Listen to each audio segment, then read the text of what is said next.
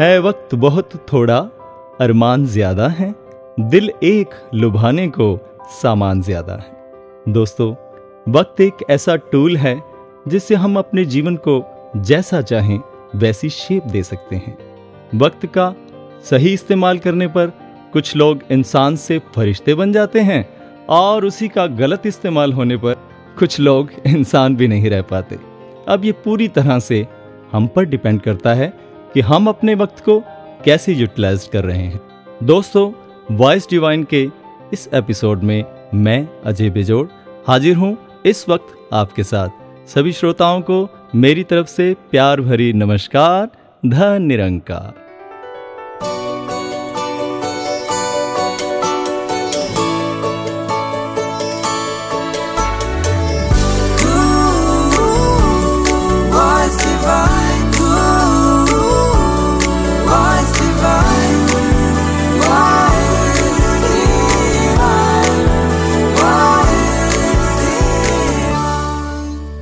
श्रोताओं, अपने वक्त को हम पॉजिटिवली कैसे यूज कर सकते हैं, इस बारे में किसी ने लिखा है कि मेरे पास वक्त नहीं उन लोगों से नफरत करने का जो मुझसे नफरत करते हैं, क्योंकि मैं तो बिजी हूँ उन लोगों में जो मुझसे प्यार करते हैं। और ऐसे भाव उत्पन्न होते हैं वक्त के राहबर सतगुरु की कृपा से। तो आइए सुनते हैं सतगुरु संदेश। इंसान, ये तेरी 4 दिनों की जिंदगी है, 4 दिनों की चांदनी और फिर अंधेरी रात है।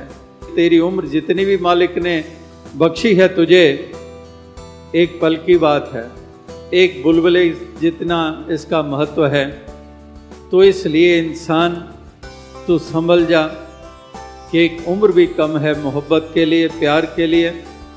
तो लोगों के पास पता नहीं कितना वक्त है एक नफरत करने के लिए, और वही वक्त बेकार जा रहा है, वही वक्त नुकसानदायक साबित हो रहा है।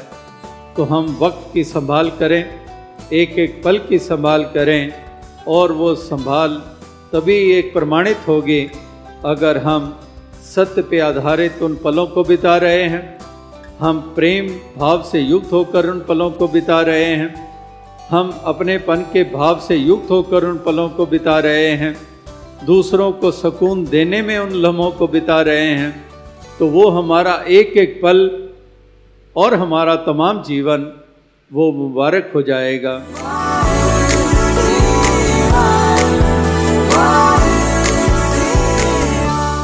श्रोताओं, वक्त तो हमारे पास भी उतना ही होता है जितना संतों, महात्माओं और गुरु, पीर, पैगंबरों के पास होता है।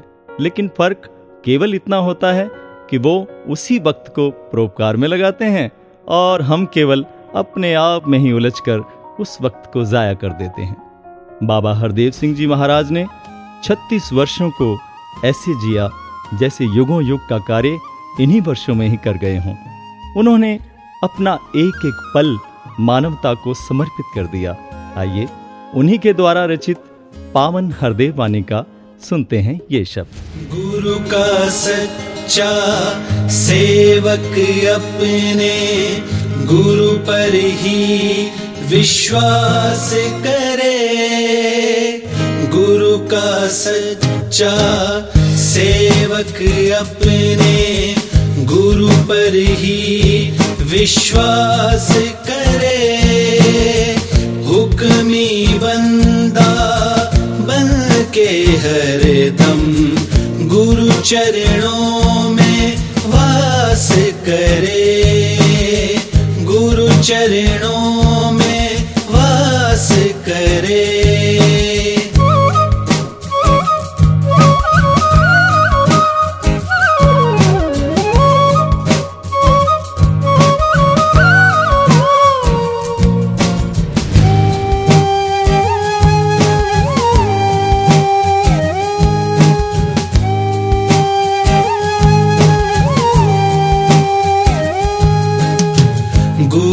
दिवस को रात कहे तो वो भी कहता रात है। संध्या को प्रभात कहे तो वो भी है, वो भी कहता प्रभात है।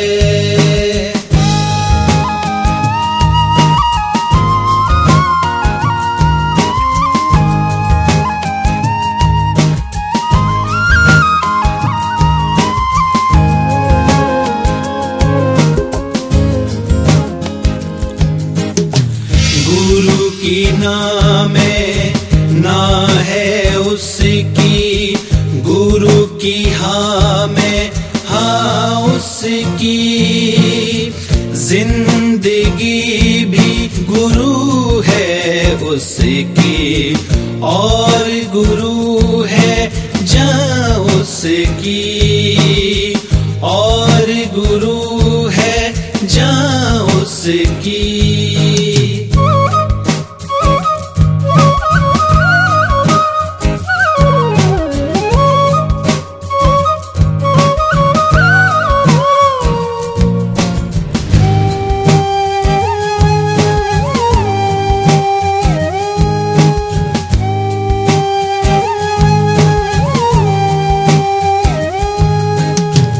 एक बार झुक जाता है तो सिर को कभी उठाता ना, भाव समर्पण का अपनाता, मैं मेरी में आता ना, मैं मेरी में आता ना।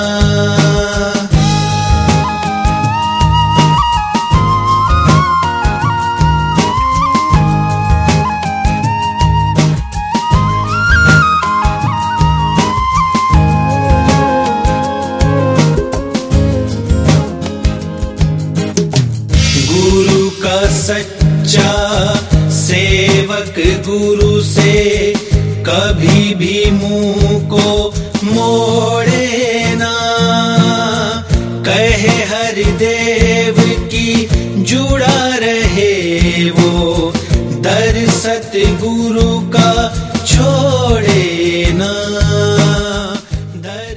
वक्त से दिन और रात, वक्त से कल और आज, वक्त की हर शय गुलाम, वक्त का हर शय पिराज। लेकिन ये वक्त बहुत लिमिटेड सा है, इसके एक एक पल को अगर हम निरंकार के एहसास में बिताते हैं और अपने वजूद को, अपने अहम को शून्य से भर देते हैं, तो यही वक्त मुबारक हो जाता है।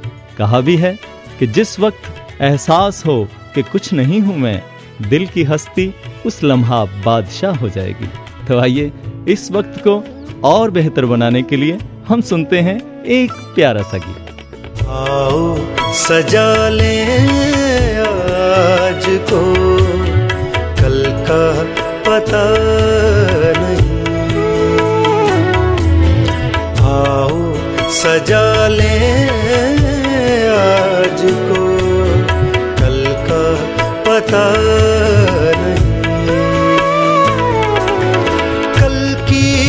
छोड़िए हुजूर, पल का पता नहीं। गुजर जाए जो दर तेरे, सफल वो जिंदगानी है, जो तेरे काम आ जाए, मुबारक वो जवानी है। दोस्तों, जवानी की उम्र एक ऐसी उम्र होती है जिसमें जोशो खरोश भी होता है और भरपूर एनर्जी भी होती है, और यदि इस एनर्जी का पॉजिटिव यूज़ हो जाए तो ये वक्त को भी बदलने की ताकत रखती है। स्वामी विवेकानंद जी ने नौजवानों को संबोधित करते हुए कहा था कि उठो, जागो और परोपकार में जुट जाओ। सतगुरु माता जी भी आज कुछ इसी तरह नौजवानों को आगे बढ़ने के लिए प्रेरित कर रही हैं, और उन्हीं से प्रेरित होकर आज के नौजवान आगे बढ़ते जा रहे हैं, और उनके भाव किस तरह के हैं, आइए सुनते हैं। उठ पवो जवानों, कमर कसो, कम मिशन द पूरा होया नहीं, अज किन्नी ही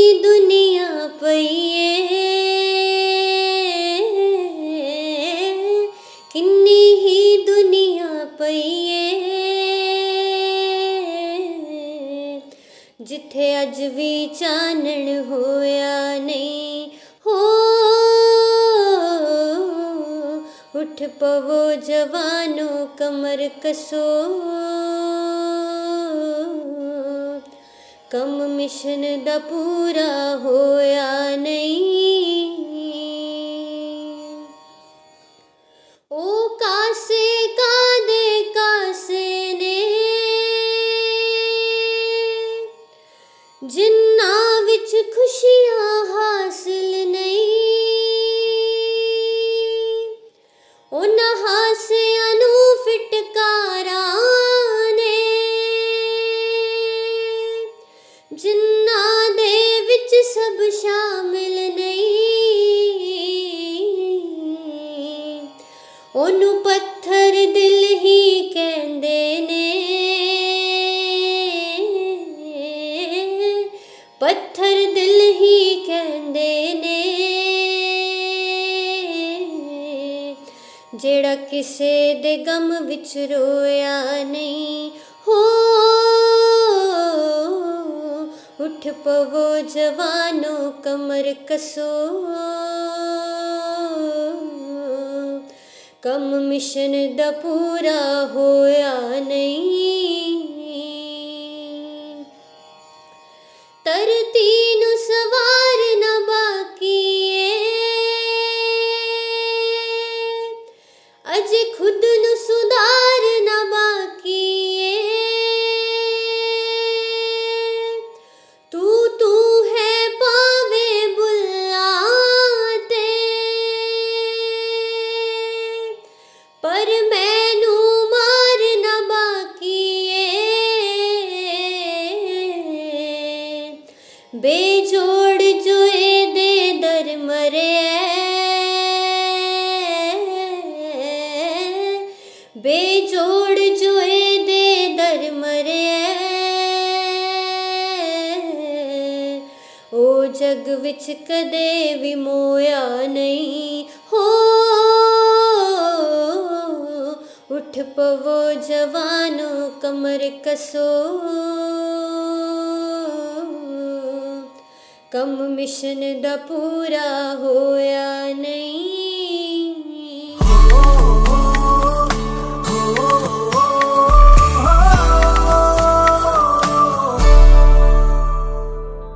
इंसान है तो मन है, मन है तो तरंगे हैं, तरंगे हैं तो सवाल भी हैं। और मन में उठने वाले इन तमाम सवालों के यदि वक्त के रहते जवाब मिल जाएं तो फिर जीवन को सही दिशा मिल जाती है, और यदि ना मिलें तो ये जीवन गुमराह भी हो सकता है। लेकिन यकीन मानिए, हम आपको गुमराह नहीं होने देंगे। तो बढ़ते हैं अगले सेगमेंट की तरफ, जिसका नाम है इंटरैक्शन विद लिसनर्स। तो आइए बात करते हैं हम अपने पहले कॉलर से। हेलो धनंकार जी। धनंकार जी, आप कौन बोल रहे हैं? दा संदीप दावन फ्रॉम करनाल। हाँ जी संदीप जी, आप जी क्या पूछना चाह रहे हैं? दास का एक क्वेश्चन है कि दास अपने बिजनेस में बहुत ज्यादा बिजी रहता है और संगत जाने को बहुत दिल करता है और मिशन को टाइम देने का बहुत दिल करता है। कई बार तो दास डबल माइंडेड हो जाता है कि संगत जाए कि काम करे। ये मेरी हमेशा दुविधा रहती है और इसका मुझे, इस क्वेश्चन का मुझे आंसर दे दीजिए। हाँ जी संदीप जी, बहुत ही सुंदर क्वेश्चन था आपका, बहुत ही खूबसूरत था। और ये समस्या केवल आपकी नहीं, लगभग सभी नौजवानों की है, सभी बिजनेसमैन्स की है, नौकरी पेशा लोगों की है। इसका जवाब आइए हम लेते हैं श्री राकेश मुटरेजा जी से। धन्यवाद संदीप जी, आपके सवाल में मुझे दो मुख्य पहलू समझ में आते हैं। पहला ये कि किसी एक समय पर अगर दुविधा बन जाए जहां भक्ति और दुनियावी जिम्मेदारियों के बीच हमें चयन करना हो, चुनाव करना हो, तो हम किसे चुनें? जाहिर है भक्ति का मार्ग हमारी रूह की खुराक है, इसीलिए हमें जितना संभव हो सत्संग और सेवा अवश्य करनी चाहिए। इसीलिए तो पवित्र अवतार वाणी में उल्लेख है कि साध दी संगत कर ले बंदे, चेहरे नू पुर नूर करे, साथ भी संगत कर ले बंदे, मैल दिला दी दूर करे। और जब हम मन के भय, भ्रम, वासना और अहंकार की मैल से मुक्त होंगे तो दुनियावी काम भी, दुनियावी जिम्मेदारियां भी, इन सबको बखूबी निभा पाएंगे।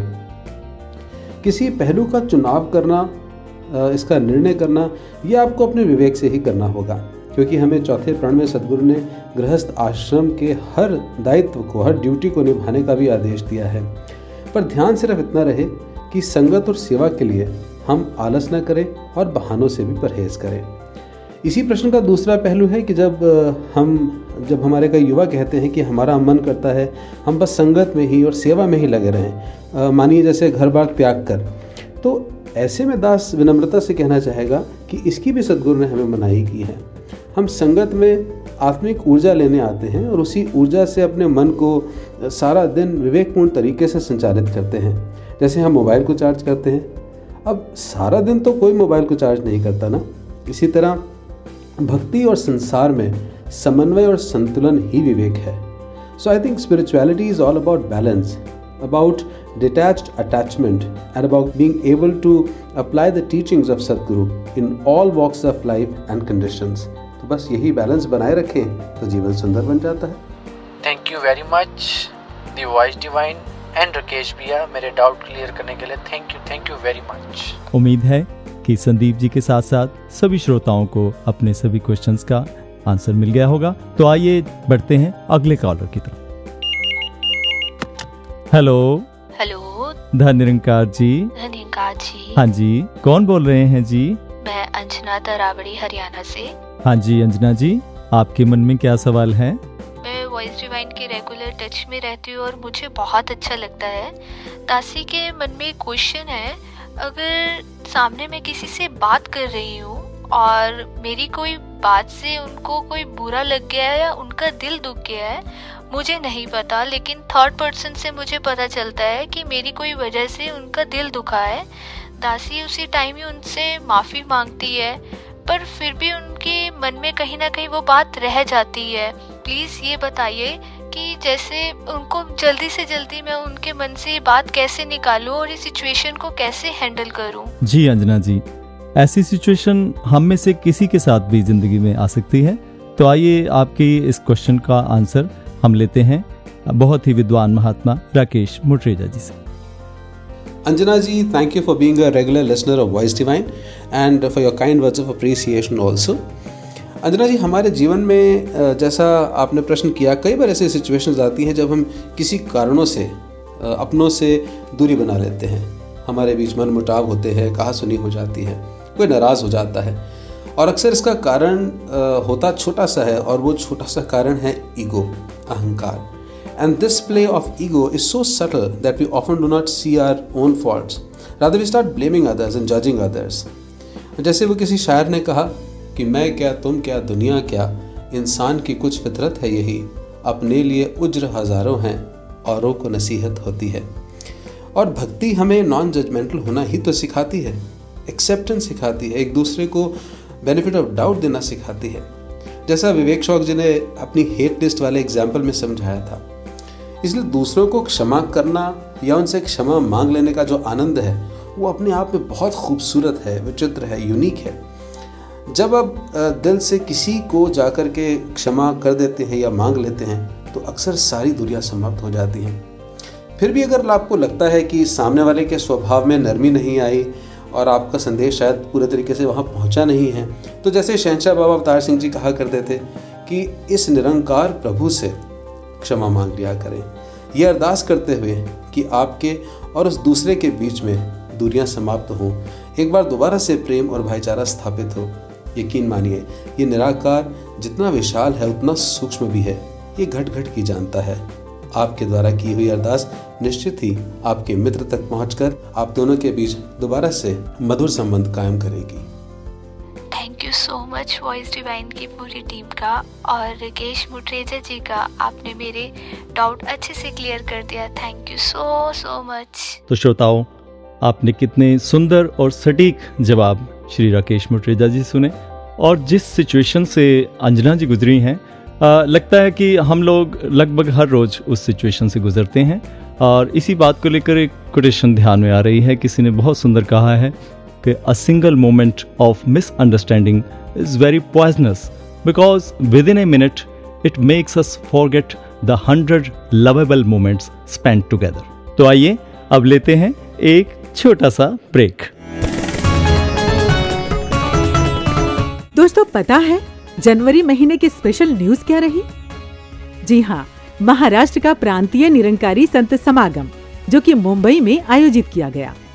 आपके मन में आ रहा होगा ना कि कैसा रहा मुंबई समागम का नजारा, किस तरह से सजा माया नगरी मुंबई में मानवता का गुलदस्ता। तो एक नए अंदाज में कुछ नए एंकर्स के साथ हम चलेंगे ना मुंबई और देखेंगे महाराष्ट्र के 52वें समागम की खूबसूरत झलकियां 10 फरवरी को न्यूज डिवाइन में। संत निरंकारी मिशन की वेबसाइट www.nirankari.org पर।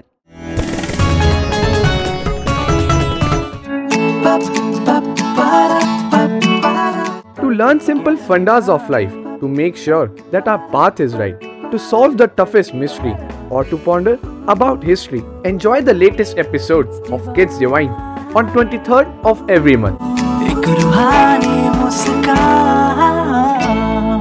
होते हैं कुछ ऐसे शख्स जो पलों में युगों जी जाते हैं, और कुछ ऐसे भी होते हैं जो आजीवन मृत ही रह जाते हैं।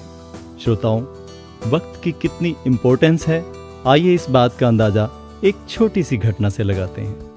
ये बात उस दौर की है जब बाबा हरदेव सिंह जी महाराज मुझ जैसे नाचीज़ को अपने साथ फॉरेन टूर पर लेकर गए।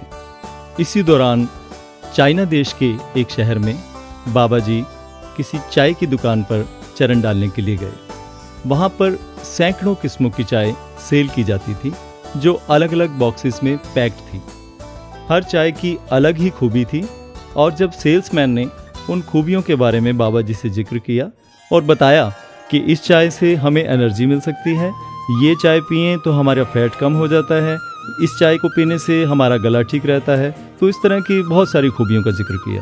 तो जानते हैं बाबा जी ने क्या सवाल किया?